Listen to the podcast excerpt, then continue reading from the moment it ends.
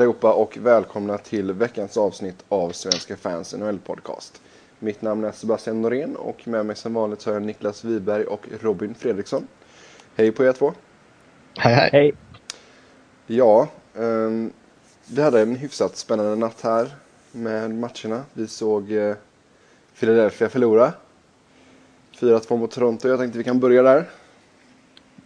Ja, Niklas, vad har du att säga om den här matchen? det finns väl inte mycket eh, vettigt att säga om den matchen från Philadelphias håll egentligen. Var de skitdåliga Eh. eller var det bara en tillfällighet att de torskade? Nej, alltså nej, det är som hela säsongen. De, de varvar grymt starka sekvenser i matchen med patetiskt dåliga. Eh, Sen är ju, man märker ju tydligt att eh, Bruskalov är eh, antingen om han är utbränd eller om han är på väg att bli utbränd. Det är väl ja, gränsen där någonstans som han står och stampar på känns det som. Första Nu- målet han släpper in, Kessel där till exempel, är ju brutalt dåligt. Nu står ju ja, alla lyssnare och tänker, är han inte bara dålig helt enkelt? Snarare än att han är utbränd, så att säga. Nej, det, jag han har, inlett säsongen skitbra. Mm. Förutom nu de sista, ja vad blir det, kanske fyra matcherna någonting. Men sen märker man, alltså tittar man på hur många matcher han har startat så har han ju startat fler matcher än vad vissa lag har spelat matcher totalt liksom. Och han har själv uttryckt i intervjuer att han börjar känna sig sliten. Så det är klart att han, han behöver väl vila någon gång här och där. Och liksom han har fått starta rätt många back-to-backs båda matcherna också liksom. Um, sen är väl då grejen att Peter Laviolette verkar ju inte lita på eh, varken Michael Layton när han är frisk eller Brian Boucher i, i dagsläget liksom. Och då, uppenbarligen tycker man det är bättre med en slutkörd Bruskalov som bara blir tröttare och tröttare än att spela med, ja i dagsläget då Boucher eftersom Layton är skadad fortfarande. Mm. Eh, jag tyckte det var lite intressant när jag tittade på siffrorna här. Um, McGinn fick spela 5 minuter och 45, 46 sekunder. Och Zach Rinaldo fick spela 7 minuter och 49 sekunder. Mm. Alltså det- är det någonting positivt, alltså om man säger uteslutande positivt som man ska ta från säsongsinledningen hittills så är Zach Rinaldo faktiskt eh, en aspekt där för han har tagit nästa steg på, på sin utvecklingsstege. Och eh, om man tittar på hans tidigare insatser, alltså föregående säsong, så var han ju i princip bara en ja, små, smågalning som gled omkring och, och tacklades och slogs och tog korkade utvisningar och lite sånt där lite då och då. Nu har han blivit en, en riktigt effektiv checker när han tacklas hela, hela, hela, hela tiden. Mm. Det, det är någon som har räknat ut att för på varje 60 minuter han spelar så delar han ut över 30 tacklingar, vilket är rätt så mycket. Ja, han delade ut sex tacklingar i natt. På, Mm. så det är li, li, lite Ja. över en minut så det går det mellan tacklingarna. Han Ja. sliter mer, mer än en tackling i minuten, så att säga. Ja, Mm. Vanligtvis. Ja, det är Och han liksom, galet. eh, ja det är bra och han eh, drar på sig många utvisningar för motståndarlaget då så att säga. Mm. Eh, Där han kanske förra året om han skulle fått en smäll skulle vänt sig om och smält tillbaka. Men där han har mognat nu och det var väl en situation i natt till exempel där eh, jag tror det var Mike Brown som eh, smällde till Rinaldo in i, in i sargen. Och för ett år sedan skulle Rinaldo vänt sig om och liksom fått en två minuter han också. Nu bara vänder han sig om och säger något hånfullt till Brown och åker till bänken istället. Det är ju duktigt av Brown också för han spelar ju bara 3-23 i den här matchen. Ja, det är starkt. Ja. Nej, men om man, om man tittar lite mer på Toronto här. Carl Gunnarsson fick ju ordentligt med eh, både speltid och han tar upp två stycken assist i matchen också. Ja, alltså det, det man kan säga om Gunnarsson det var väl att man märkte honom inte på isen. Vilket i hans fall kan jag tycka är ett gott betyg. Mm. Ehm, och det är liksom lite som, eh, ja vad ska man säga, samma med Niklas Grossman i, i Philadelphia. Att Erik de gör Gustafsson sitt kanske? jobb. eh, Ja, Gustafsson märker man när han gör sina misstag. Så. Och det, det, det är ett av problemen som de har. Det är när de spelar Gustafsson och Bruno Gervais tillsammans. Alltså det, det... Jag tycker det är helt okej att spela en av dem. Men man kan inte ha båda två i en sexmannauppställning. Framförallt inte ha dem i samma backpar om man har ambitioner på att, på att vara ett topplag. Och det har givetvis med skadan på André Metsar att göra. Så det, det är väl kanske inte mycket man kan göra där. Men jag tycker fortfarande det är konstigt att en sån som Curtis Foster inte eh, får lira. Hur, eh, jag måste fråga, hur såg eh, Bosack ut? Ja, han, är, han har ju ja, förvandlats, ska man väl inte säga. Men eh, både Bosak och eh, Natsin Kadri ser ju riktigt bra ut. Bosak går mot de- en UFA-sommar. Ja. Men alltså det, det känns, alltså hela, hela Toronto känns ju som ett nytt lag på något sätt. Ehm, och trots att de kanske har eh, på pappret ett lagbygge som är lite halvdant så är de bättre än vad pappret visar liksom. Sen är det klart Mm. att det är en, en del av dem som kanske överpresterar lite och som inte kommer hålla den här formen hela säsongen. Jag tycker ändå att det är rätt att de eh, dumpade Connolly och satsade på Kadri nu liksom. Och Ja, ja. det var ju lite löjligt där ett tag när de vägrade inse att de var i någon sorts rebuild-fas. Men eh, nu, eh, nu ser det positivt ut. Yes. Ja, i nattens andra match så eh, vann Ottawa Senators igen. De slog Eastern Conference-ledarna Montreal Canadiens med 2-1 eh, efter straffar. Mm. Hur, hur konstigt tror du det kändes att säga Eastern Conference-ledarna Montreal Canadiens? Det är sånt man sa på 70-talet typ. Nej men alltså givetvis är det bra av Montreal att uh, åstadkomma vad de gör men eh, det känns som att i det här fallet får man ändå lägga Montreal lite åt sidan och, och faktiskt hylla Ottawa. Mm.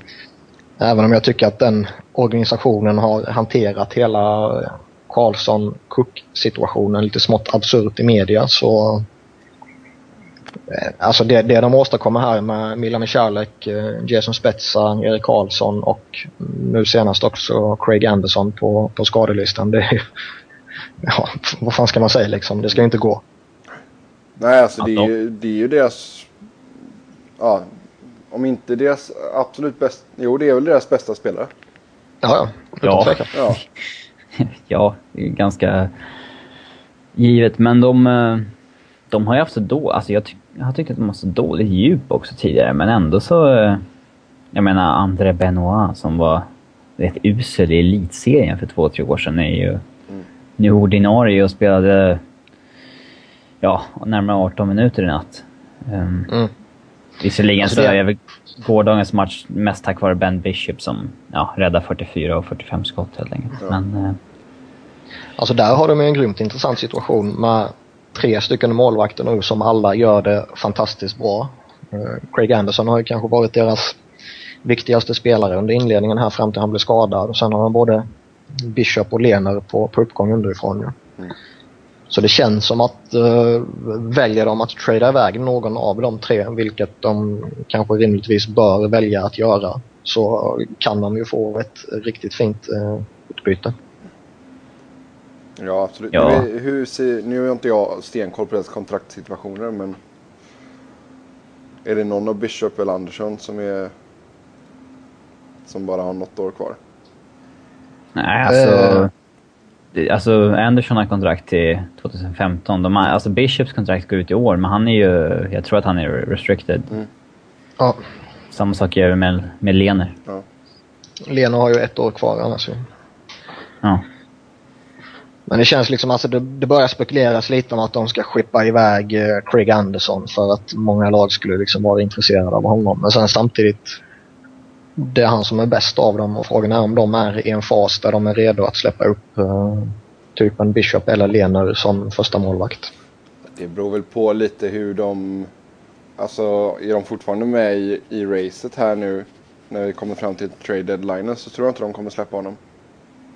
Nej men alltså ä, säg att de att deras flyt bara liksom upphör och uh, de bara rasar i tabellen så ser jag fortfarande inte varför de skulle trada iväg Craig Anderson. Med tanke på att han har ja, han har presterat jädrigt bra och han har ett uh, rätt gynnsamt kontrakt med en capita på lite över 3 miljoner bara.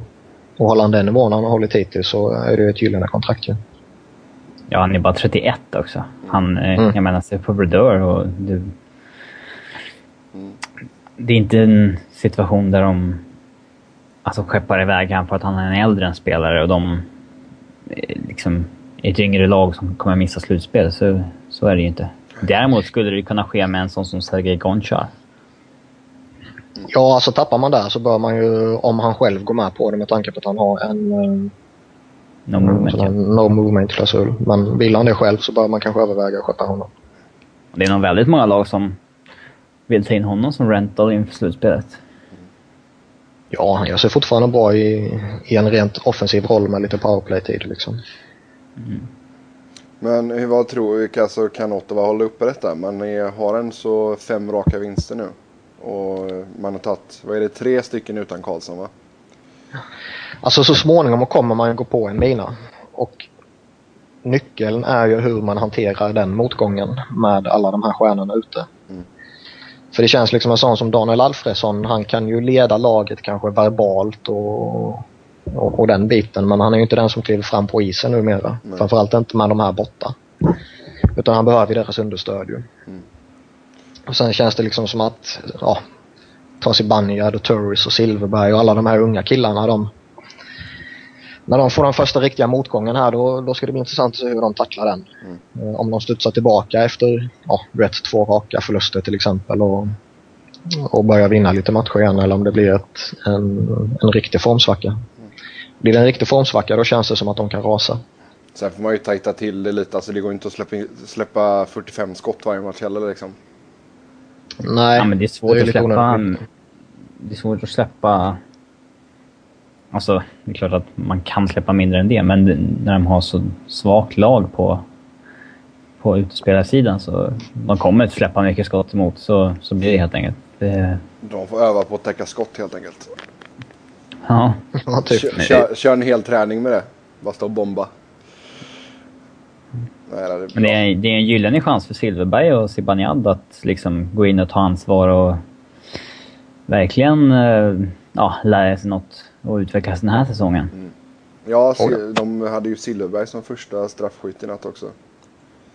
Ja, straff, straffmål kan han göra, men han har inte varit så jättebra spelmässigt mm. hittills. Nej, det kommer. Kyle Turris tycker jag ändå har spelat bra. Ja, han är ju deras bästa, alltså mest, alltså typ mest, äh, bästa forward nu när Spetsa är, är borta. Mm. Yes. Ja, då hoppar vi vidare till eh, Nashville Dallas. Där Nashville vann i eh, övertid med 5-4. Vi hade Nilstorp i kassen för Dallas. Mm, han kom ner på jorden direkt efter sin första seger senast. Mm. Uh, det som är värt att notera är väl annars att Dallas hade gått upp till 4-2 och hade det halvvägs in i andra perioden. Mm. Men sen uh, lade Roman Josie in en växel till. Och spelade fram till uh, kvitteringen och avgjorde i overtime. Eller rätt sagt spelade fram både till reduceringen och kvitteringen och avgjorde i overtime. Mm. Och hade gjort ett mål innan dess. Mm. Så det var väl karriärens bästa match för han gissar jag.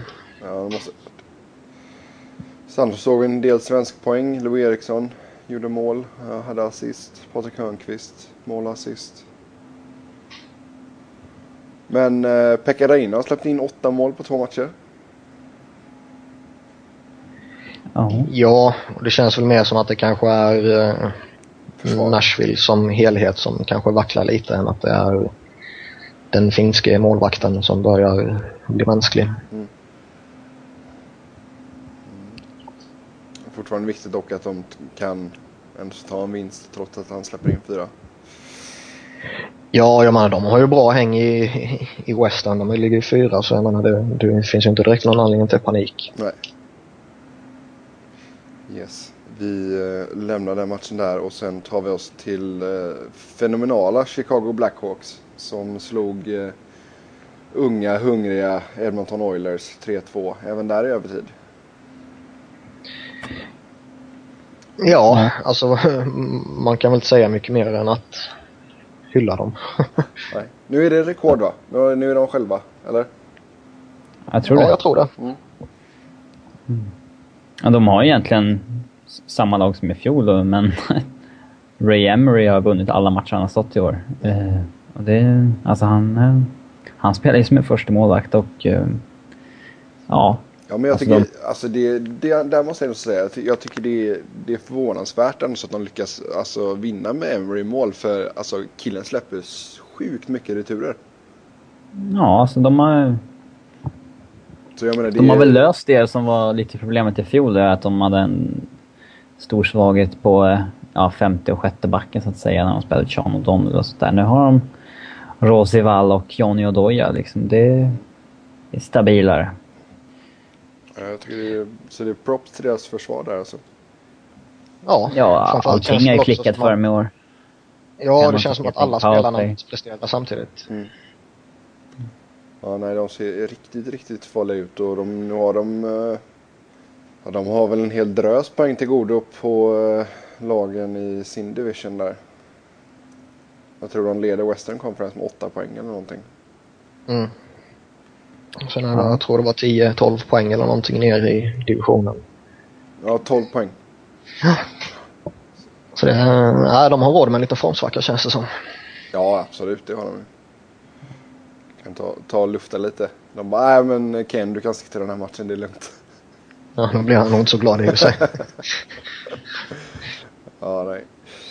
Eh, vad tror vi annars då? Ray, alltså, Ray Emery är bra, Corey Crawford. Alltså, Alltså, Crawford har varit asbra också. riktigt. Men det är svårt att säga hur länge det, det håller. Men eh, alltså... Det är svårt att sätta finger på vad som är så mycket bättre med Chicago i år. Alltså på truppen, men... eh, Ja, alltså förr eller senare kommer de börja tappa också. Men... eh, Jag skulle nog ja, sätta rätt mycket pengar på att de kommer ta hem President's Trophy just nu. Ja, jo. Det, det är väl en ganska... Nu kan, nu kan inte jag Vegas-oddsen i huvudet här, men det är nog ganska låga odds på det. Det känns Ja, så. men det, Ja. det är klart de kommer torska en del. De har ju ändå vunnit oerhört många matcher i, alltså med uddamål då i sadden. Så att, eh, Jo, det är klart de kommer förlora förr eller senare, men alltså... Jag tror inte... För jag menar, vad är vi på match? De har spelat 19 matcher. Alltså, det skulle inte förvåna mig ifall de, ifall de håller uppe detta nu då. Då kanske de inte förlorar mer än kanske 6-7 matcher under ordinarie tid. Nej, alltså de, de har ju skapat sig sånt stort utrymme så när säsongen summeras så känns det rätt givet att de i alla fall är topp tre i Western. Ja, ja, ja, absolut. Ja, jag tycker, nej, man gör det riktigt bra. Härlig målskillnad också, plus 24. Det duger. Ja, det är riktigt bra faktiskt. ja, det säger ju en del om att de har... Alltså har man vunnit 16 av 19 matcher så har man plus 24. Då har man ju vunnit mycket uddamålsmatcher. Ja, absolut. Yes. Eh, Sen i kvällens, eller nattens, sista match så eh, vann Los Angeles Kings eh, derbyt mot Anaheim Ducks med 5-2. Det var kul. Kings fjärde raka vinst och eh, äntligen började det se någorlunda bra ut. Ja, det som är mest anmärkningsvärt från den matchen är väl annars att Viktor Fast fick första förlusten. Mm, ja, att Dustin Penner gjorde mål. ja, det också. Det får vi inte glömma. Uh, Nej, men det det Men det visste vi att det skulle komma också, förr eller senare. Penners första mål. Ja. Eh, Viktor Fast första förlust. Ja, Ja. jo, nej det är klart. Det var ju bara en tidsfråga egentligen. Det är ju imponerande att det tog till slutet på februari innan den kom. Ja, sen här, jag tycker ändå han gjorde en hel del bra räddningar också. Liksom. Det, det är inte så att han kan lastas för förlusten, tycker inte jag. Nej, nej. Men... eh, Nej, King, Kings börjar få igång maskineriet här nu. Det är, Quick börjar se ordentlig ut igen. Vilket det känns bra faktiskt. Bernier har ju Ja. spelat en del och gjort det bra också. Ja. Så... Mm. Sen... Uh, Drew Dowdy väntar ju fortfarande på att få göra sitt första mål. Men det kan nog dröja en del. Han gör väl inte... åtta Så många mål. än så länge. Nej, men han, han brukar ju göra en eh, handfull Tio per säsong typ. Ja, På, åt- ja. Då ska han alltså göra typ fem i år. totalt. Mm. Det, det kan han ju komma upp i. ja. Men framförallt känns det väl som att Dustin Brown har snäppt upp sig lite. Ja. Mål nu tre raka matcher och han är ju oerhört viktig med Kings. För Kings. Jäkligt snyggt eh, mål han skickade in där faktiskt. Eh, 2-2 målet. Mm. Han får iväg ett sånt kalasdragskott som går eh, ribba, studsar ner alltså eh, i eh, målområdet. Alltså inte över linjen och sen studsar pucken tillbaka in i mål. Jävligt snyggt. Jävla flyt. Ja, det var riktigt snyggt alltså. Ja, viktigt att eh, Jeff Carter gör de här målen nu som de inte fick i fjol. Så att de... Uh, de gjorde så jäkla få mål. Mm. Att de... eh, han har gjort en hel del game winning goals också. Ja, absolut. Han är ju redan uppe i 10 mål och det, det känns ju bra faktiskt. Det var ju därför man skaffade honom också liksom. Han, han ska ju Gör mål ja. Ja, han ska ju göra mål. Det det, är det han är där för liksom. Så det, det känns bra faktiskt. Sen, eh, sen är det alltid kul att vinna matcherna mot, mot Anaheim också. Det är speciellt när de har gått så pass bra som de har gjort också. Mm. Så eh, ja, vi får se. Börjar se bättre ut i alla fall. Jag var, var ganska pessimistisk här för några omgångar sen. Men eh, nu ser det bättre ut. Ja, man märker lite vad en formtopp kan göra också. För att från att ha legat i bottenträsket i konferensen så är de nu uppe på sjunde plats. Ja, exakt. Så det, Sen- kan, det kan gå rätt fort när man väl börjar vinna några matcher på rad. Ja, absolut. Nu kan man ju nästan börja snacka om att de ska utmana om att ta division-segern. Men eh, vi får se vad som händer. Mm. Då tänkte jag att vi, eh, när vi ens pratar dags där, så tänkte jag att vi går över till kontraktskrivningarna som har varit och börjar med Viktor Fast som eh, skrev på ett eh, tvåårskontrakt eh, med 2,9 miljoner dollar i capita. Och ehm, jag tänkte min första fråga är väl alltså var Anaheim lite heta på gröten här efter Fasts fina inledning? Ja, det tycker jag. Alltså med tanke på att han fick närmare 3 miljoner också. Det är inte någon... eh, Det är ju nästan lika mycket lön som Craig Anderson och ett gäng andra eh, mer eller mindre första målvakter har. Så att, hur, eh, mycket, hur mycket tjänar Hiller? 4,5 tror jag. Ja. Men det kommer han inte göra när det kontraktet går ut. Nej. Nej, alltså kä- känslan är väl att skulle han fortsätta göra en sån här succé i ytterligare några veckor då kanske priset med skulle kunna gått upp ännu mer. Ja, man ju tänkt på att han Eh. bara ett år och han kan ju hota med att testa marknaden liksom i sommar. Ja, ja. Och sen samtidigt skulle han svalnat av rätt betydligt så skulle priset blivit ännu billigare. Så det känns som att det är väl en rätt rimlig, eh, vad ska man säga, mellanväg att mötas på här för båda parterna. Eh, Men det är ju riktigt, det det är ju riktigt bra för honom att få ett sånt kontrakt ändå. Ja, han ska ju tacka agenten. Mm. Sen, sen är det ju lite det här liksom att hur, hur man väljer att matcha honom i framtiden. Eh, blir han en ren backup som kanske, om nu Hiller hittar sin vanliga form och, och fast dippar lite, vilket han sannolikt kommer göra ju. Så ser man det som helheten så är kanske 7,4 miljoner dollar för eh, ett målvaktspar inte eh, så överjävligt om man tittar på, på andra lagen vad de lägger totalt för målvakterna. Men när däremot till den första målvakten och, och man spelar honom majoriteten av matcherna och man lägger nästan 3 miljoner för en backup så då känns det väl lite saftigt. Det Väljer man däremot som... å andra sidan att liksom fasa in fast sakta men säkert här som Hillers ersättare. eh, Så känns det väl som att två år till med 3 miljoner för en första målvakt är väl överkomligt. Ja, absolut. Alltså, säger vi, alltså Hiller, jag tycker inte så Hiller har gjort det. Han har väl inte varit asbra denna säsongen men alltså han har ju visat under många år att han är en bra målvakt. Ja. Och sen är det väl det här med alltså den problemen han hade här om året med sin sån här svindelliknande symptomen. Ja. Det är väl det som kanske skrämmer Anaheim lite och man känner att man vill säkra upp en, en grym, eh, ja, kalla det backup eller kalla det komplement eller kalla det en... Ja, En komplement till är första väl nästan bä- bästa ordet att använda där tror jag. Ja, det känns väl så.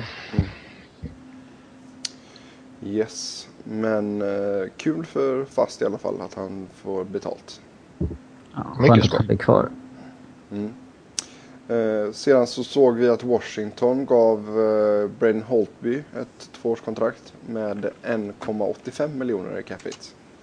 Mm. Och, eh, Klassisk bridge deal. Mm, men eh, vad tycker ni? Ska man satsa på Holtby eller ska man satsa på eh, Neuwirth? Finns väl ingen anledning att välja än så länge va?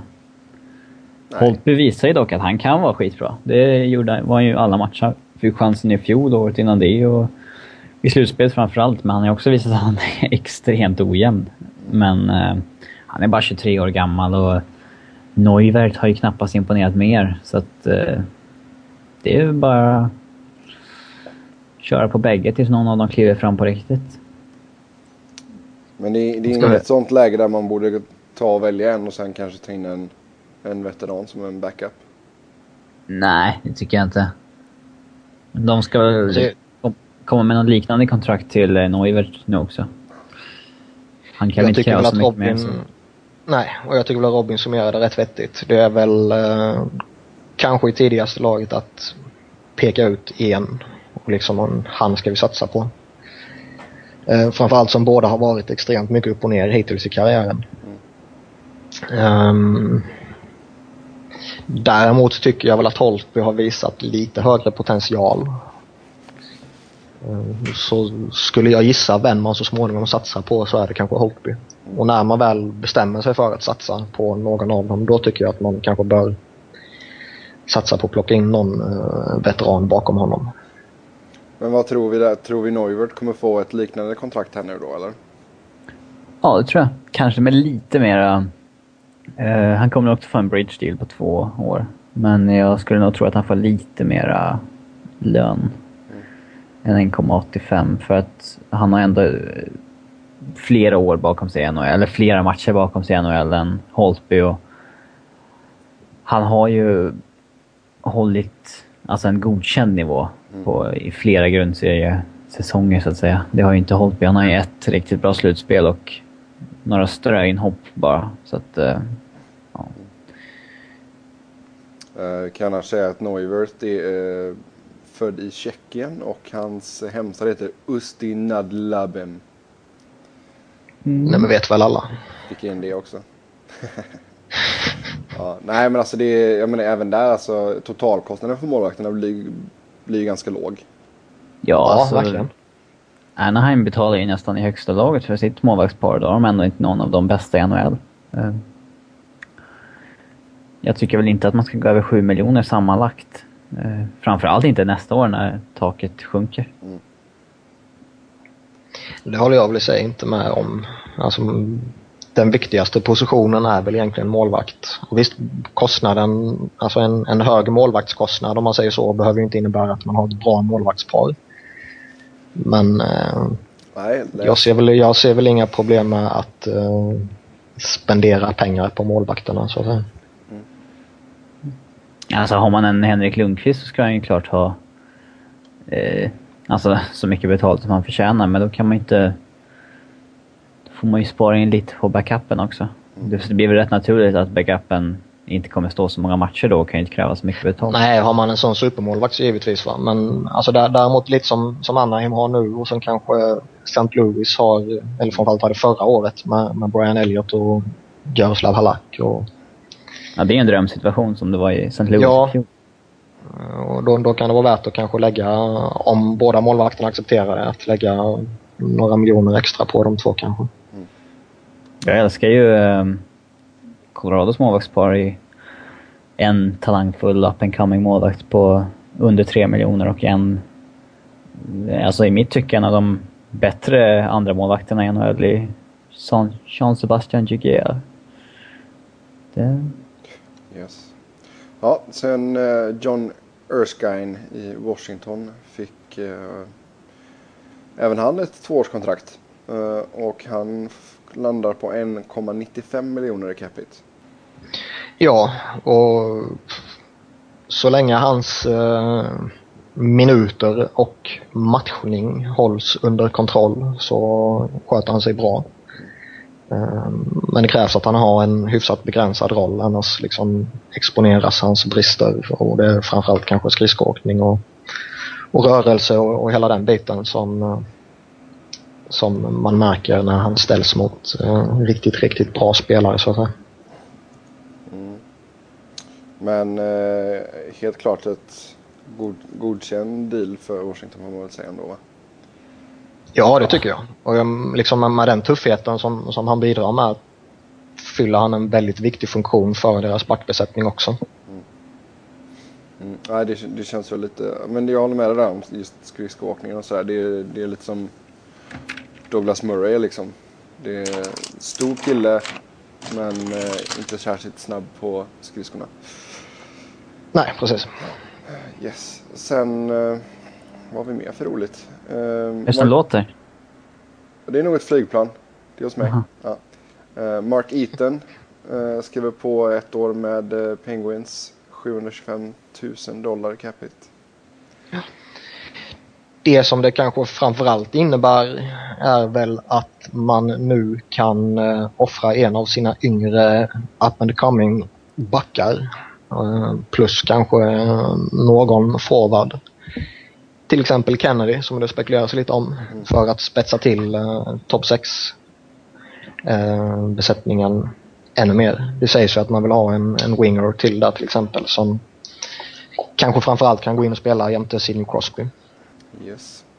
Sen eh, har vi Brian Lashoff i Detroit, tre år. 725 000 i Cup Hit, där med. Mm.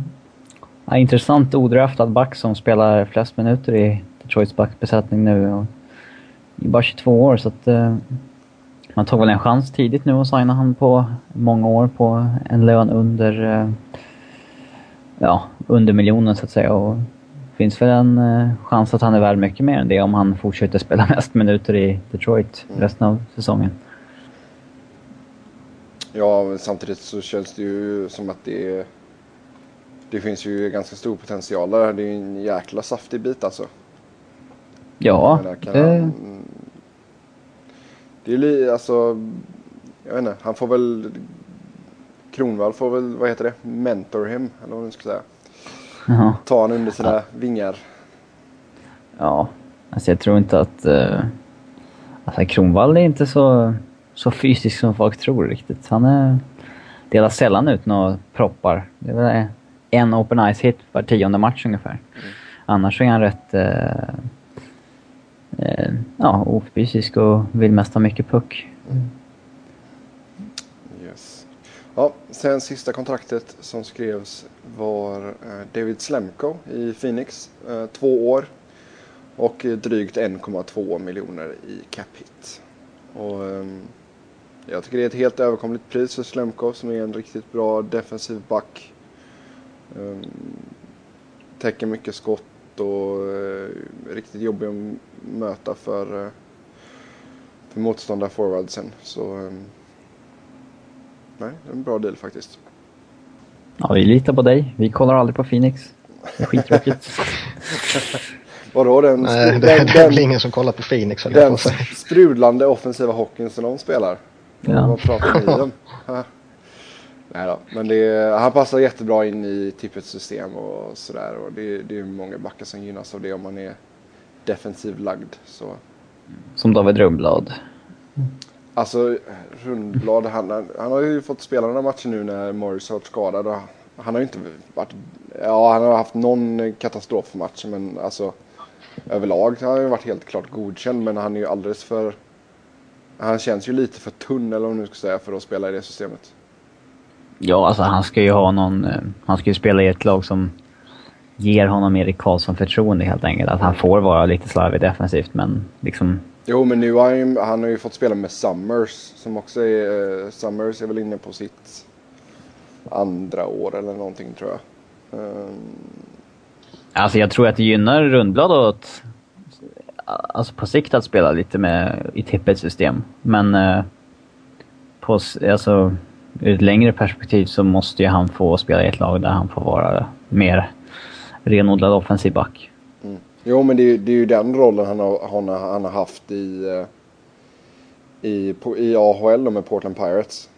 För där har han ju varit eh, riktigt bra offensiv, eller hyfsat bra offensiv ändå med 6 mål och 18 assist på 34 matcher. Så jag Mm. menar, det är ju en helt annan roll han har där. Sen har han ju fått spela lite powerplay i Phoenix och sådär men det har ju inte riktigt slått ut än. Han har ju fortfarande inte gjort några poäng men...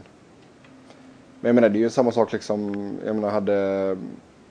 Hade Oliver Ekman Larsson spelat i ett mer offensivt lag eller Keith Yandel spelat i ett mer offensivt lag så hade de också producerat mycket mer framåt. Ja, men de kan nog inte... Jag menar, Ekman Larsson gör ju väldigt mycket poäng. Jo, jo men Han, jag eh, tror han hade gjort ännu mer poäng ifall han hade varit i typ Chicago eller någonting. Ja, det skulle han säkert gjort. Men... Så nej men jag menar eh, Oliver har gjort, gjort det bra. Han ligger på eh, tre mål, nio assist nu på 18 matcher. Så det det är ju jättebra liksom. ja. Faktiskt. Eh, Han plockade upp två assist här nu i förlustmatchen mot Edmonton. Så det är, nej, de gör- gör det hyfsat bra. Jag menar de är fortfarande med i racet där också. I Western så. Men som sagt, Slemko måste ju först och främst komma tillbaka från skada. Det är, ju- nu har man ju borta både Slemko och Morris så det är ju inte idealt precis. Men men. Eh, jag tänkte vi går vidare och så ska vi prata om eh, Rick DiPietro som eh, klarade waivers. Det var väl ingen chock direkt och eh, är, nu nere, är nu nere i AHL. Ja, Ja, Är det det Det- sista vi har sett av honom i, i NHL nu eller? ja alltså det snackas ju att eh, han kommer få vara i AHL fram till sommaren och sen kommer de köpa ut honom. Mm. Eh, men snubben har ju 36 miljoner kvar på sitt kontrakt. Och... Eh, Skulle inte den cap- alltså capiten skulle väl ligga kvar då i typ 15-20 år? Nej, inte om man gör en sån där... Eh, mm, nej, inte om man gör en sån där eh, Amnesty buyout? Nej. am- Amnesty buyout. Ja. Då bara köper man ut det rakt av och så slipper man den ju. Däremot om man gör den gamla klassiska eh, Ja, utköpningen. för de, prö- de pröjsar ju fort... Eller de har... Ja, Yashins eh, Yashin, capita är fortfarande där. Ja. Eh, det, det är ju jävligt korkat att göra en sån, eh, sånt Ja. utköp. Då, Om man nu då är som, som Islanders så att man vill ha en gratis cap hit. Eller gratis och gratis men man vet ju inte om man vill ha den om 15 år liksom. Nej, det är ju det ju. Eh, Man vet kanske inte om man vill ha dem fem år. Då kanske helt plötsligt eh, John Tavares har lyft organisationen till en liksom, ja, samma nivå som man höll när man vann sina fyra raka Stanley Cups innan till exempel. Mm. Men sen samtidigt, alltså 36 miljoner spänn, eller miljoner dollar. Eh, är det verkligen en summa som eh, ett lag som Islanders är redo att köpa ut? Bara sådär rakt av. Det snackas väl att de ska, att de ska säljas. Det beror, Mm. beror på vilken ny ägare som kommer in. Ja, och sen kan man vända på det också. Liksom, är man redo att betala 4,5 miljoner i ytterligare åtta år för en skadedrabbad backup som sannolikt aldrig kommer nå den potentialen som man trots allt hade eh, för några år sedan. Mm, nej, alltså det, det är ju en ekonomisk smäll vilket fall som helst. Alltså det är, men det, det, Alltså den, vem var det som skrev det där kontraktet egentligen? Var det Snow? eh, vet faktiskt inte. Jag han som skrev det måste ju verkligen liksom starkt ifrågasättas, alltså nästan på sparken. Man kan ju inte skriva ett sånt där kontrakt. Men samtidigt, Charles Brown har ju Islanders gjort många konstiga saker så det... Ja, nej, men det är... Nej, jag vet inte. Jag tror inte vi kommer att se honom igen i alla fall. Nej, men sen är det oavsett vad som händer så kommer nog Di Pietro må rätt gött ändå. Ja, herregud. Ja. 4,5 miljoner dollar per säsong för att eh, sitta och titta på NHL-matcher. Mm. det är inte fel. Eller få en hyfsat stor klumpsumma och sen kunna chilla lite. Ja, exakt. Jag tror, vi tror, ni tror inte att vi får se någon, eh, alltså typ göra som Scott Gomez då efter att han blivit köpt? Att han kanske tar någon mindre deal någonstans och försöker spela... Jo, försöker det bara- spela till ett backup-jobb. ja, men helt seriöst, vem fan vill ha honom? Han är helt värdelös. Ja, men det är väl lite Det som det. med Redden och frågan om, Gomez. om, det- liksom. om det är någon som liksom vå- vågar chansa på honom då på, på ett jättebilligt eh, ettårskontrakt och, och liksom att okej du får den här chansen, eh, funkar det så är vi redo att satsa på det som liksom backup till vår första målvakt eller nej, funkar det inte så liksom då, Han har ju då fått har du i alla fall kanske fått en slutlig bekräftelse på att det kanske är dags att lägga upp plocken på hyllan. Ja, han måste ju få någon eh, liksom eh, training cap invite i alla fall. Tycker man. Man, ty- man ja, man tycker det. Nej. jo, det Alltså, kommer han. Jag hade hellre haft uh, Jarmo Myllys som backup. Ja. En, en, en 47-årig Jarmo Myllys hade jag hellre haft som backup. Ja, det tror jag. Men eh, han måste vara bättre än uh, La Barbera i alla fall. Ja, det, det är fan tvek på den alltså. Det, det tar emot att säga det, för jag gillar ju verkligen inte LeBarbara, men... nej, jag vet. eh, nej, alltså med tanke på hur alltså, han går ju sönder så fort han får ett skott på sig. Det är bättre. Ja. Ja, så jag menar liksom, det, det finns ju inga, inga uppsidor med att ta in honom överhuvudtaget. Jag ser inte... Ja, det är väl att... Ja, men det är väl att Säg tre lag som skulle kunna gynnas av att ta in Di Pietro. Men de vet ju inte om de kommer in och så, men de har ju inget att förlora på det. Om han skulle vara utköpt från sitt monsterkontrakt. Nu är det ju ingen som vill ta i det där, men... Jo, för du hindrar en vettig målvakt från att eh, vara i ligan. Det beror på vad man har i organisationen. Jag menar alltså, som Flyers till exempel, de skulle inte ha något emot att titta på De Pietro på en training camp. Nej, det tror jag inte. Eh, ta in han där och se vad han går för både liksom prestationsmässigt men kanske framförallt i, i hans fall fysiskt. Eh, håller han en hyfsad nivå så skriv ett, eh, ett ettårskontrakt med minimumlön med honom. Funkar det inte så bara hiva ner honom i AHL och låta honom vara där liksom. Ja. Alltså det, det måste finnas någonting där. Han är ändå draft etta liksom och... Ja, han har spelat OS och VM och... Jag menar, han var ju, han var ju talangfull en gång i tiden, men... Jo, det var han ju. Men alltså alla skador har ju förstört honom plus liksom det här monster monsterkontraktet som han fick liksom. Mm. Ja, men det är ju det som är grejen. Han kanske liksom... eh, Ja, Men han är ju Lite. fortfarande lika skadebenägen. Oavsett hur Ja, mycket det är han får ju. betalt. Men vi har ju sett folk som har varit skadebenägna och sen inte... Alltså kunnat hålla i, i framtiden, men... eh, Mål, på målvaktssidan har du... Alltså, vi hade ju Viktor Fast till exempel. Han var ju borta typ eh, två år i stort sett.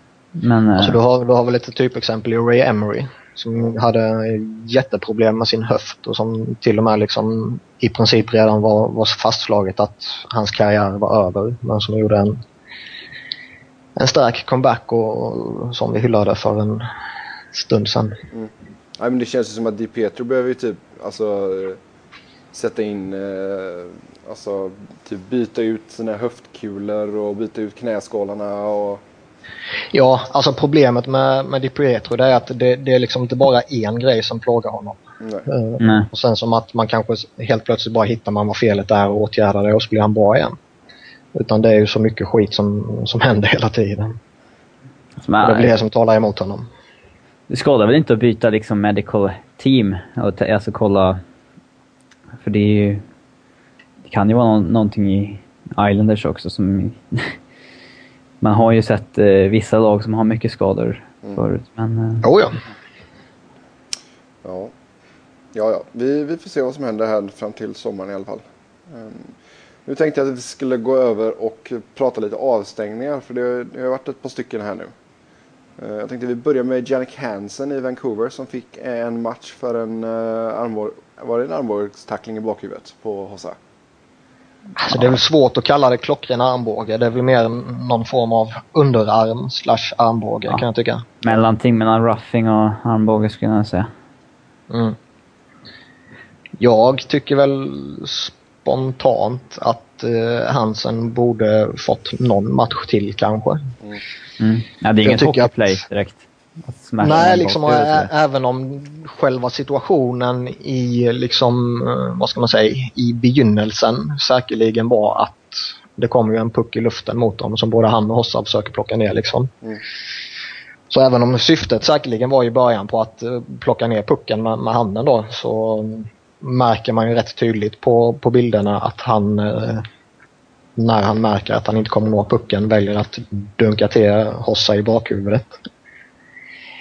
Och jag kan väl tycka att allt våld mot en motståndares huvud borde vara ett stort eh, no-no liksom.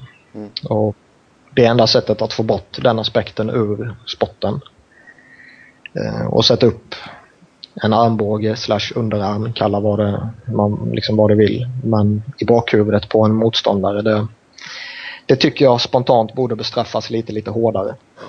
Men jag tycker alltså... Sen är det klart, det, det är skillnad på vem det är som gör det också. Han, Jannik Hansen är ju inte en... eh, En... eh, Repeat offender. nej precis, det var det jag letade efter. Ja. Utan det var hans första avstängning. Det, Det ska ju inte spela in eh, enormt mycket att Hossa har en hjärnskakningshistorik. Det är. Nej, nej, nej. nej, det, det har ju ingenting med saken att göra. Däremot kan jag tycka det är lite förvånande att Chicago låter honom vara igång bara någon dag efter eh, en sån här... Speciellt, speciellt när de har gått så jäkla bra också. De har ingen anledning att liksom tvinga tillbaka honom tidigt. Nej, framförallt inte med tanke på vilka problem han fick efter uh, smällen som Ruffy Torres gav honom. Ja, det är sant. Ehm, sedan så fick eh, Taylor Hall i Edmonton två matcher efter att han eh, knätacklat eh, Kyle Clutterbuck. Eller Cal Clutterbuck. Clusterfuck som vi kallar honom. Ja, Buttercup. Buttercup ja. Alltså jag, jag tycker den är riktigt ful. ja den är Han riktigt ful. Han gör. Uh, kryper ihop sådär och, och siktar in sig på eh, ja, knäna eller benen. Eh, det är fegt och det är fult. Och det är sånt som gör att man får en måltavla på sig. Eh, Ja, Clutterbuck har ju inte ens pucken. Det ska ju tilläggas. Det är inte Nej, så att han alltså- har pucken när han ska höfttackla honom. Utan pucken åker ju förbi bägge två då. Mm. Och så Mm. klipper han. Jo, så ser man ju att han sticker ju ut benet eller knät där i, i sista sekund också. Ja, ja, han Ja, är han... eh, medveten om vad han det- gör. Det är ingen så här... eh, Man har, man har ju så- man har väl så här tydligare knätacklingar när han verkligen leder med knät in som kanske Mm. på... Jo, men han försöker liksom mörka det lite här. Ja, alltså han går ju... Han, det ser ut som man nästan velar ett tag om man ska gå med höften eller knät liksom. Ja. Och till slut så väljer han... Ja. Även om, han, om han, hans kanske avsikt var att gå med höften, vilket man inte kan veta såklart, så får han ändå ta konsekvenserna av att han knätacklar. Nej, men alltså, jag, alltså Taylor Hall är en sån kille som är, han brukar vara på andra sidan. Han får ju ta en jävla massa tacklingar den här killen alltså. Det vet jag ju alltså. Han är inte populär i Minnesota just nu i alla fall. Nej, nej. Det var han som tacklade Jonas Brodin också, så att Ja. han blev skadad ett par månader. Nej, som sagt, det, och det är sådana här saker som gör att han får en måltavla på sig. Mm. Så det skulle bli skoj att se returmatchen om Clutterbuck är eh, helt återställd. Jag vet inte riktigt när de möts igen liksom. Men då, Nej, han fick ju ingen knäskada, väl- det var ju bara en lårskada så att säga. ja, men då, då är väl inte han... Det är väl inte helt osannolikt att eh, Cluster of Fuck går efter Taylor Hall och smäller den jävlen rätt så saftigt. Mm. Han kan ju tacklas, Clutterbuck. Det måste man Ja, ja, göra. herregud. Ja. Sen eh, fick Ryan Clough i San Jose två matcher efter att ha åkt från, han åkte väl från bänken in i bråk och Ja. Ja, Eh, han åker ut från det för att starta bråk vad det Ja. verkar som. Mm. Och det är Visserligen det som så- är lite absurt kan jag ju tycka att det snackas om att han skulle få alltså tre eller fyra gånger så långt straff. Ja, det var väl, jag såg någon. Det är väl det per eh, automatik typ egentligen. Ja, jag såg någon jävla headline om att det skulle, han riskerade att få tio matcher. Man bara wow. Ja, alltså det... Han Ja, klarar det sig väl från ju- det i och med att Pavelski går ut samtidigt. Och alltså Ja. Klose står ju redan uppe i båset och det är han som ska in och Pavelski är på väg ut. Ja, det är han, he- som får de klarar sig ju på att det är ett, det är ett, typ, det är ett riktigt byte. Ja. Hade han suttit på bänken och inte varit en av dem som var på väg att hoppa in, då tror jag att det är något så här att man ska ha tio matcher automatiskt eller något sånt där. Men Men det, det är också patetiskt för det signalerar liksom att det är värre att hoppa in från bänken och, och kanske liksom gå en fight än vad det är att vad ska man säga, dunka in en motståndares bakhuvud i sargen liksom med en full tackling eller Ja, ett överfall. Eller sådana längs ner saker. tackling. Ja, eller vad, vad som helst. Men jag menar, vi, alltså, vi, så, vi såg ju förra säsongen här med, med Shanahan hur, hur liksom konstiga beslut han ändå så tar. Alltså längden, antalet matcher och allt sånt här. Och jag menar, nu har vi en förkortad säsong. Tror vi att Shanahan tar det i åtanke också när han delar ut straff nu? Ja, det Ja. är väl ett rätt rimligt eh, förhållande sätt liksom att eh, är säsongen eh, nästan hälften så, så lång som den brukar vara så om en, en bestraffning är värd fyra, fem matcher i vanliga fall så är det väl rätt rimligt att det är två eller tre matcher nu kanske. Alltså, de gör ju sitt bästa för att förklara exakt, eh, exakt varför det blir en viss längd på avstängningarna och sånt där. Och de har ju lägger ut lite videos om hur hela systemet funkar och sånt där. Och det, det, är, det är väl liksom... Man kommer ju alltid tycka lite olika om tacklingar och sånt där. och Det är väl svårt att ha ett mer liksom bra system antar jag. Jo, det, ju, det är klart att man, alla, alltså, alla har ju sin uppfattning och vissa tycker ju inte att det ska vara avstängning överhuvudtaget för vissa grejer. Och, men jag menar, ibland känns det ju bara som att man snurrar på ett jävla hjul liksom. Och så bara, ja, så landar på tre matcher. Okej, ja, men då kör vi på det. ja, alltså... Jag har väl inga jätteinvändningar mot Shanahan och ändå så... eh, Det, Sen är det ju är inte väl- bara, det är ju inte, det är ju inte så att han sitter själv där som någon jäkla diktator och bestämmer vad alla ska ha heller. Liksom. Det är ju en grupp. Men Mm. det är en så han som är frontfiguren för det och då, då är det klart att det är han som får ta skiten liksom när det blir lite konstiga beslut. Jag tycker Jannik Hansen borde definitivt haft, haft mer än en match. Taylor Hall Mm. borde haft mer än två matcher. Ja. ehm. Jag skulle... Alltså, det jag saknar är väl framförallt att de kanske kommer ut med videos på, från vissa situationer där Där som de har granskat där det inte har blivit avstängning Mm. och kanske förklara exakt varför. Nu får man veta i vissa intervjuer ibland han sv- svarar på kanske varför inte Stewarts tackling ledde till avstängning på Landeskog och så här. Ja. Men... eh, Det kommer ju lite sådana sammanfattningar då och då. Där, Mm. Framförallt är det väl kanske inför säsongerna som då det kommer liksom att sådana här tacklingar är okej och på grund av det här och det här. Medan den här tacklingen som han blev avstängd för tidigare fortfarande kommer liksom resultera i en avstängning till exempel. Ja, alltså man, man kan ju så säga att de har ju gått jäkligt mycket hårdare på diving den, denna säsongen. Mm. så det har inte varit någon avstängning för diving. Nej, alltså nu tänker vi ut, nu pratar jag utvisningar liksom vad, vad domarna får för instruktioner inför säsongen.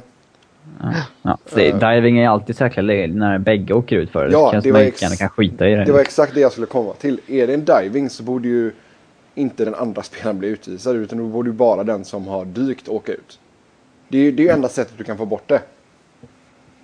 Det är att du tar utvisningen på alltså, han du som förlorar ju divar. inget på ifall bägge All- åker ut. Nej men alltså, nej men vadå egentligen alltså. Någon divar, alla ska ställa sig, peka på honom, skratta och sen ska han åka och sätta sig i utvisningsbåset och så ska de andra få powerplay. Men är inte det som är i lite fotboll är syftet så- också? I fotboll är det mycket enklare att se om det är diving. I hockey så det är oerhört svårt att... Liksom Alltså det, det, det, det, som är som de visar, alltså skickar ut båda två för det är ju när det är embellishment, alltså där de överdriver. Som inte är en, en, alltså en filmning i, i liksom om, om man säger filmningens rätta bemärkelse där man där det inte är någon kontakt och man bara slänger sig liksom. ja, nej nej vi ska inte jämföra det med fotboll nu. Det ska vi absolut inte göra. Nej. Men Och där, där kan jag väl känna att syftet med att plocka båda två istället för att släppa båda två, det är väl för att just den här snubben som överdriver ska få skämmas. Liksom att han att han får en, en diving-stämpel på sig till exempel. Mm, alla Kessler. Ja. typ. Nej men alltså, jag, nej fy. Nej, men för jag tycker liksom det...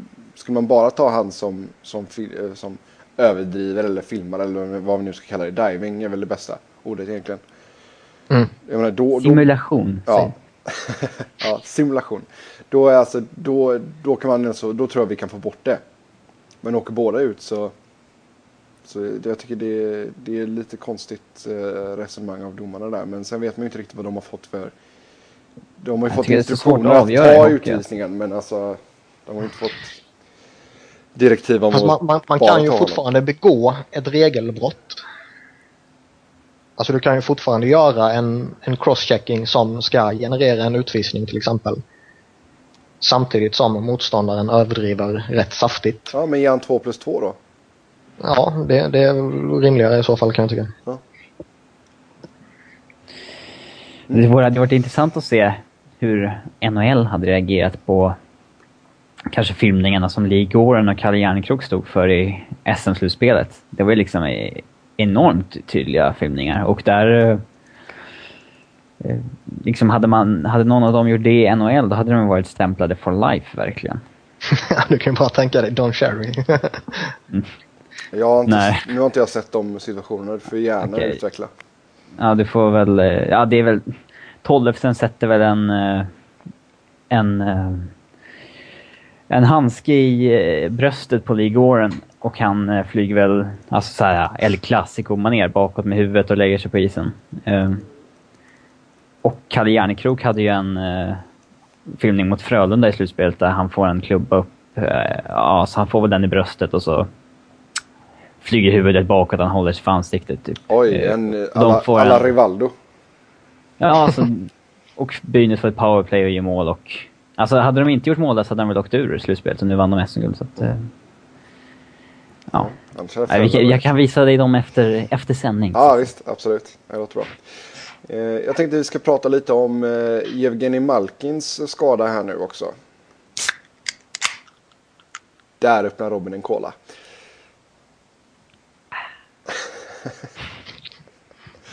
ja.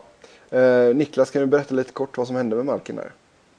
Ja, alltså Malkin kommer ju i eh, rätt hög fart in i, i offensiv zon och eh, försöker ju ta sig in mot mål. Men Eric Goodbranson i Florida tycker inte om det. Så han eh, trycker ju till honom för att hindra honom och det här är ju alltså ja, i höjd med målgården om man säger så. Mm. Eh, Så det är några meter från sargen men Malkin tappar ju balansen och snurrar runt lite och dunkar rakt in i sargen med, ja, man ser ryggen, baksidan först och eh, det blir ju en rätt rejäl whiplash eh, där i, i nacken när, när huvudet sen dunkar in i sargen. Mm. Så det var ju, alltså den, den såg ju rätt allvarlig ut smällen. Och eh, han har ju hjärnskakningssymptom nu. Och de Pittsburgh har satt upp honom på injured reserve och eh, han kommer inte delta på deras eh, eh roadtrip här nu eh, när de har tre matcher. Ja, vad som händer efter det får väl liksom, det får man ta då. Det är svårt att säga med hjärnskakningar. Ibland så är man borta två matcher, ibland ja, blir det som Sidney Crosby. Mm, ja, exakt. Men vad, vad tror vi där nu? Alltså, har, vem har man, vet vi vem de har kallat upp för att ersätta honom nu? Eller ersätta, men vem har man tagit upp till från... Jag tror eh, de kallar upp Bruce Bennett, tror jag det var. Eh, som har, eh, ja, det var förra året tror jag det var, som hade jätteskadeproblem och inte spelat så mycket. Men hittills har han gjort det väldigt bra i AHL. Okej. Och eh, ja, han får väl chansen nu liksom. Däremot är frågan om... Nej, nu kommer mina hundar ut här. Det var den där. Ja. Däremot är ju frågan om det är någon som i det liksom långa loppet är eh, redo att gå in och, och ta ansvar i topp 6 i Pittsburgh med Malkin skadad. Då. Utan det, det som är mer intressant är i så fall att de redan innan skadan här har varit eh, intresserade av att förstärka sin forwardsbesättning. Och som vi var inne på lite tidigare så har det pratats en del om en winger till topp 6. Mm. skulle det visa sig att han blir borta länge här nu så kanske man mer vill ha in någon som kan spela center så länge han är borta för att sedan eh, så småningom kanske flyttas ut och vara winger igen. Mm. Alltså, vad finns det för re- realistiska måltavlor för Penguins ut på marknaden? De har ju redan kopplats ihop lite med Matt Cullen i Minnesota. Ehm, och visst, han kan spela både center och, och winger men han känns ju inte direkt som en sån winger som går in och spelar med Crosby eller Malkin för att producera poäng. Ehm, däremot vore det väl en vettig värvning för ja, hans tvåvägsspel och defensiva kvaliteter liksom.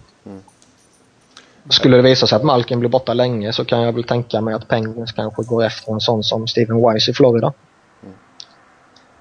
Som kan gå in som andra center medan Malkin är borta och sen när, när Malkin kommer tillbaka så känns det kanske ändå som ett eh, intressant alternativ att slänga ut som en winger jämte någon av de två supercentrarna. Ja, alltså jag tycker, tittar man alltså på, eh, på Penguins forwardssida här nu, alltså det känns ju inte lika starkt som det har varit tidigare år. Nej, alltså de, de har ju fyra forwards som är riktigt bra i ja, Malcolm Crosby givetvis då och sen James Neal och Chris Kunitz. Mm. Sen har de alltså, visst Brandon Sutter, han han är jättebra som tredje center men han är inte den som går in och, och bär ett lag offensivt om man har lite, lite skador eh, framför honom. Matt Cook, ja han är helt okej. Okay. Pascal Dubois är helt okej. Okay. Um, Tyler Kennedy har ju varit en jättebesvikelse hittills i år och jättemånga Penguins-fans vill ju trade iväg honom. Och det var väl lite som vi sa alltså, tidigare när vi pratade om Mark Eaton. Nu när man signat honom så kanske man kan offra en av de yngre eller kanske till och med offra en Matt Niskanen som ändå har en del värde. Ja.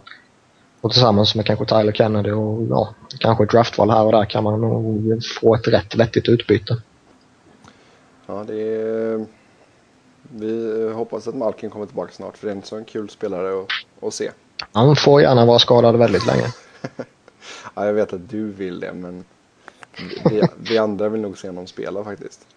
Ja, Nej, men, alltså, det, det- kän, men det känns ju lite, alltså fan Penguins har en så, jag menar Malk, när Malkin är frisk och när Crosby är frisk. Det är en så två av ligans absoluta toppspelare. Ja, ja, det är ju därför någon av dem ska vara skadad. Och så, bo, och så har båda haft sådana jäkla skadeproblem liksom. Det, Det är inte mer än rätt.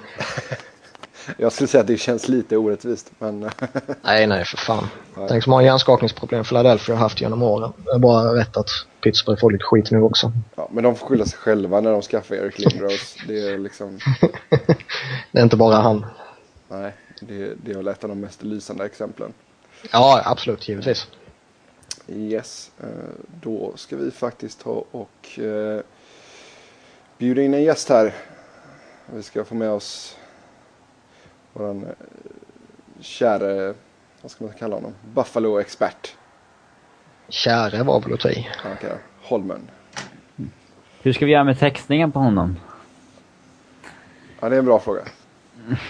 Vi får transkribera avsnittet och lägga ut det i textform sen. Ja, exakt. Eller, Hej! eller ska jag agera tolk till stockholmarna? Ja, kan vi göra. Ja, vad var det? Hej Holm, hur är läget? Jo då, det är bra. Härligt. Själv då? Jo, det är fint. Eh, fått sova ordentligt nu, så det, det känns bra. Ja, jävla sätt att tvinga upp mig på morgonen och så blir det inget. Ja, ja så är det. Du, vi ska snacka Buffalo med dig. Mm. Eh, Jag tänkte vi kan ju börja med att eh, bara fråga dig lite allmänt så här vad du tycker om eh, säsongen än så länge för Buffalo. Mm. Ska jag svara på det nu då? Ja, det är bara att köra igång.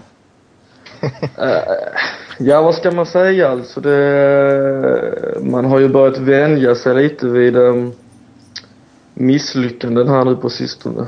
Uh, förra säsongen var väl lite speciell med eh, ny ägare, eller relativt ny ägare då i True Perdula liksom och eh efter misslyckande då med eh, nya kontraktsförlängningar med Erhoff och Leino Eh, ja, och liksom, ja, överlag en riktigt usel säsong så trodde man kanske att det skulle gå ännu bättre den här säsongen och vi fick en hyfsat bra start med eh, en toppkedja som, ja, kanske den bästa kedjan vi har, ja det är den bästa kedjan sen säsongen efter locka, förra lockouten. Och, ehm, men det har ju svalnat av rejält här nu på sistone med eh, Lindy Ruff sparkad och eh, ja, det känns ganska hopplöst faktiskt för det är inte så mycket som fungerar i laget just nu. Det finns svårt att hitta vad som är det egentliga problemet liksom. Det känns som att det finns uh, många, många spelare som, som mest levererar i medgång och som när det väl går emot så gräver de ner sig. Mm. Ja, Lindy Ruff var ju ändå den coachen som hade varit på sin post eh, längst i ligan. Och är det verkligen hans fel att Sabres har inlett så här svagt? Uh, nej, det är klart att han har en del i det liksom, men uh, ja, han ska väl ta på sig hela ansvaret. Det här med Lindy Ruff är ju lite speciellt i och med att han har suttit i 16 år nu och uh, de senaste eh, fem åren här har vi inte ens eh, varit nära på att stå för en riktigt bra säsong. Uh, och jag tyckte väl att han skulle sparkas redan för fem, sex år sedan och i och med att det redan då var märkliga bes beslut och och detsamma gäller ju även Darcy Regier liksom som har, eh, som är kanske lite mer kritiserad och men eh, nej, alltså det är klart att det är hans, eh, hans egen, eget fel. Men däremot så har han en del i det och eh, det känns som att han eh, står för en märklig beslut till exempel ehm, Andrew Sekera får sitta istället när, eller förlåt Alexander Saltzer får sitta istället när Jordan Leopold har varit helt usel liksom och Drew Stafford skickas ner till fjärde ligan först när han precis har gjort sitt första mål på 17 matcher liksom. Mm. Så att uh, det finns ingen riktig logik i vissa beslut och det behövdes en förändring här framförallt efter förlusten mot Winnipeg Jets som, som var droppen i bägaren. Mm. Men alltså borde GM Regier där, borde han också ha fått kicken här nu? Han borde ju fått kicken redan när uh, Chris Drury och Danny Briere försvann och vi signade upp Thomas Warneck då istället, som visserligen var bra den här under inledningen av den här säsongen men som inte har motsvarat ett kontrakt på över 7 miljoner dollar om året. Uh, uh, jag tycker inte han är, jag tror jag har hela Buffalo med men jag säger att liksom Brigier är inte någon manager som har lyckats och sen har vissa hyllat honom för att vi har gjort rätt bra draftval de senaste åren men det är inte han som är enskilt ansvarig för dem utan det är ju Kevin Devine som är scoutchef och uh, som har gjort riktigt bra på den fronten så nej, konstigt. Ja, alltså Thomas Warneck hade ju en som bra inledning av säsongen och uh, har väl skrapat ihop, uh, vad är det, 25-26 poäng va? Ja, precis. Han sitter på 25 poäng och har ju stannat där nu. Mm. Uh, nej, alltså han, han visar ju mm, vad han kan göra när han trivs och när han har bra, bra lagkamrater omkring sig som också är i bra form. Som Jason Pomville och Cody Hurt som var under inledningen som kanske i alla fall Pommel var minst lika bra sett till, till vad de kan. Men eh, alltså det är ju. Man kan väl säga som så att man är inte förvånad att det svalnade av och att det nu står still liksom. Ja, annars, alltså man har ju ett par spelare på ganska saftiga kontrakt och jag menar hur är det egentligen med Airhoff och Leino? Ja, Ville har ju inte spelat den här säsongen ännu. Han är ju på is nu förväntas väl vara tillbaka i spel ganska snart. Men han hade ju, ja han var, var ju katastrofal förra säsongen och, Eh, och han måste ju prestera, prestera betydligt bättre för att motsvara sitt, ja, 4 miljoners kontrakt och, eh, på långtidskontrakt så att säga. Christian Ehrhoff däremot har väl, ja, han har ju varit den bästa backen kanske i Buffalo den här säsongen, även om det inte säger särskilt mycket. Uh, ja, vi får väl säga så, Erof är ju en riktigt bra back i sina bästa stunder liksom, men det, det är klart att det visste man ju redan när de skrev de där kontrakten att det, det var en väldigt stor risk och nu sitter vi här med, den, med de kontrakten och måste leva med att ha de spelarna i truppen i och med att det knappast kommer att finnas någon som vill uh, ta över dem. Mm. Och vad, har hänt, vad har hänt med Tyler Myers? Ja, det är också en bra fråga. Ja, det har blivit Men, äh, stadigt sämre i flera säsonger va? Alltså han tog, ju, han tog ju sin Call Trophy där liksom och um, redan förra säsongen så, så var han ju bänkad ett par omgångar om jag inte minns fel och den här säsongen så har det ju, eh, ja, det, det är märkligt liksom för att han, eh, han verkar ju tappat all, all form av självförtroende. Och um, om man, om man ser på Buffalos matcher och, och hans byten på isen så är det, det är ju ibland som att det är ju liksom juniormisstag. Det är sånt han borde ha kunnat växa ifrån de senaste åren. Och, eh, och sen så, man testar ju att bänka de här två matcher liksom och sen så kör in honom igen men faller tillbaka i gamla synder. Eh, men det är, det är en franchiseback så att det, det är bara att försöka få honom på på rätt köl och tanken är att vi ska bygga laget, eller backuppsättningen kring honom under några år framöver här. Jag tror att det kommer att gå. Man, vet, man ser ju att det finns någonting där. Han har ju otroligt bra skridskoåkning för sin storlek också. Så. Men det känns lite... Eh, det är svårt att peka ut enskilda spelare i det här laget när egentligen inte en enda spelare bortsett från Ryan Miller kan säga att de är godkända nu på senaste två, tre veckorna. Mm, ja, Ryan Miller har ju inte varit sådär jätteglad det senaste. Han har ju kritiserat både det ena och det andra.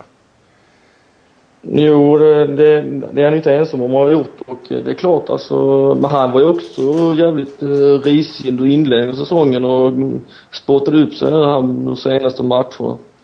Eh, han är ju en, han har ju varit en, en av våra viktigaste spelare under de senaste eh, säsongerna liksom och ofta presterat på hög nivå men man får väl ehm, eh, det, är svårt för honom. Alltså han har gjort vissa riktiga tokmatcher på sistone och ändå vinner inte Buffalo. Liksom. Mm. Eller vinner inte laget. Det, det, det, måste hända någonting framåt och så är det hopplöst att backa bakåt. Så det, ja, det känns uh, åt helvete för mm. En spännande spelare inför säsongen här i Buffalo var ju en så Mikhail eh, Grigorenko. Och vad har du att säga om hans eh, inledning i, i Buffalo? Alltså det är ju, jag personligen så tyckte jag han fick de här fem första matcherna då innan hans eh, kontrakt skulle slå igenom då. Och istället för att skicka tillbaka honom till juniorligan. Och personligen så tyckte jag att man såg ganska klart och tydligt på de fem matcherna att han inte var eh, redo för NHL. Han väger fortfarande ganska lätt och han är bara 18 år. Men eh, han, fick, eh, han, han får inte plats i vår eh, topp 6 uppställning liksom. Och I en tredje och fjärde kedja så, eh, så funkar det inte med den omgivningen han får där.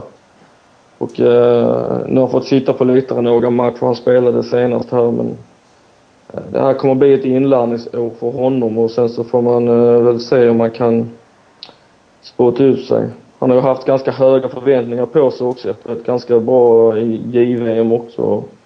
Och sådär. Men sen å andra sidan vet man inte om han hade förlorat någonting på, på att ha kvar honom istället, eller som vi har nu istället för att uh, jag vet inte vunnit någonting på att skicka tillbaka honom till juniorligan i och med att det var en, det handlar bara om 48 matcher och det kan vara bra för honom liksom att lära sig lite om hur det är sådär.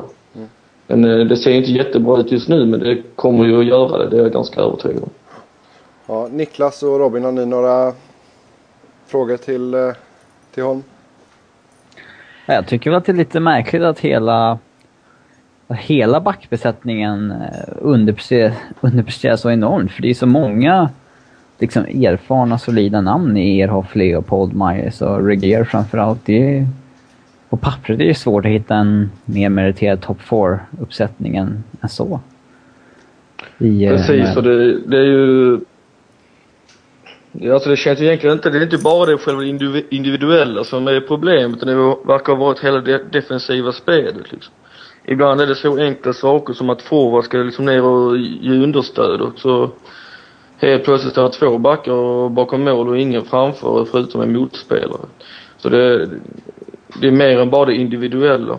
Men um, jag vill väl se här hur det blir med Ron Rolston liksom som uh, säger sig vara mer detaljerad. Uh, uh, en coach som går ner mer på detaljnivå än vad Lindy Ruff uh, gjorde. Och uh, se om man kan få rätt på det. Han har inte lyckats här de två första matcherna men med lite tid kanske. Mm.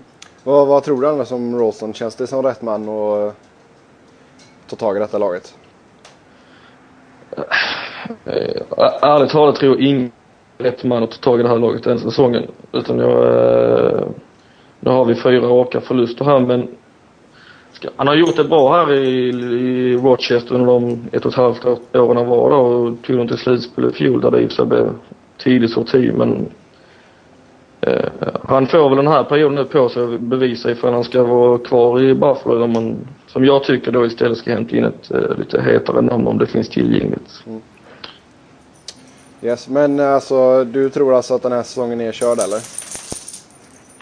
Uh, ja, alltså inför förra veckan så sa jag att uh, man behövde i alla fall um, 8 av 10 poäng på de fem matcherna för att liksom få någon form av kontakt med slutspelet. Och nu har det blivit tre raka förluster här så att det känns lite, ehm, det är en kort säsong och vi har, vi har väl en sex poäng upp till slutspel nu tror jag med någon match fler spelade än de flesta. Och vi spelar i den särklass sett till poängen den tuffaste divisionen liksom där vi har 11 poäng ut till Toronto och Boston i divisionen. Så att ehm, det känns ehm, som att det kanske, ja man kanske kan ge det två, tre matcher till men sen så är det nog till att bara sikta in sig på sommarens draft då.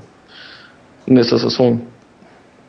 Yes. Vad, vad tror du än så, vi säger att säsongen är körd här då. Hur bör man agera kring eh, trade deadline? Ja, alltså det är ju, det stora problemet är ju att det är inga, många av spelarna här som eh, sitter på kontrakt, det är ju inga direkt billiga kontrakt på dem och de är ganska svåra att eh, göra sig av med. Men vi har, det finns ju spelare som Drew Stafford och med flera som kanske skulle vara läge att byta bort liksom och för att frigöra lite utrymme men Sen är det ju så att nästa säsong är ju sista året på Thomas Vanek, Jason Pomeroy och Tyler Ennis och flera spelares kontrakt. Och, uh, Thomas Vanek kommer vi aldrig lyckas byta bort med den kapiteln som han har som och, um, så att uh, efter nästa, ska säga om ett år, det kommer att bli desto mer intressant om inte än vad det blir som nu. Jag tror att det bara kommer handla om att frigöra utrymme. Så länge inte Terry får för sig att vi ska storsätta mot ett slutspel och sådär. Det jag svårt att se. Yes. Alltså det finns ju en rätt intressant spelare i Robin Regier som... Nu sitter han i och för sig på no movement-klausul men den kan ju vara struken i och med att han redan blivit tradad från Calgary till Buffalo. Så det, det vet jag faktiskt inte hur läget är där. Men det känns som att det är ju någon som man skulle kunna få ett rätt vettigt utbyte för vid trade deadline om ja, en contender eller ett lag som krigar om slutspelsplatserna verkligen är desperata. Mm. Absolut, så är det ju. Så det gäller egentligen, alltså det, det, det handlar ju bara om vad, vad, alltså vad laget själv eh, ställer in sig på alltså, närmare deadline liksom. Men äh, Ja, vi får väl se. Två, tre matcher här.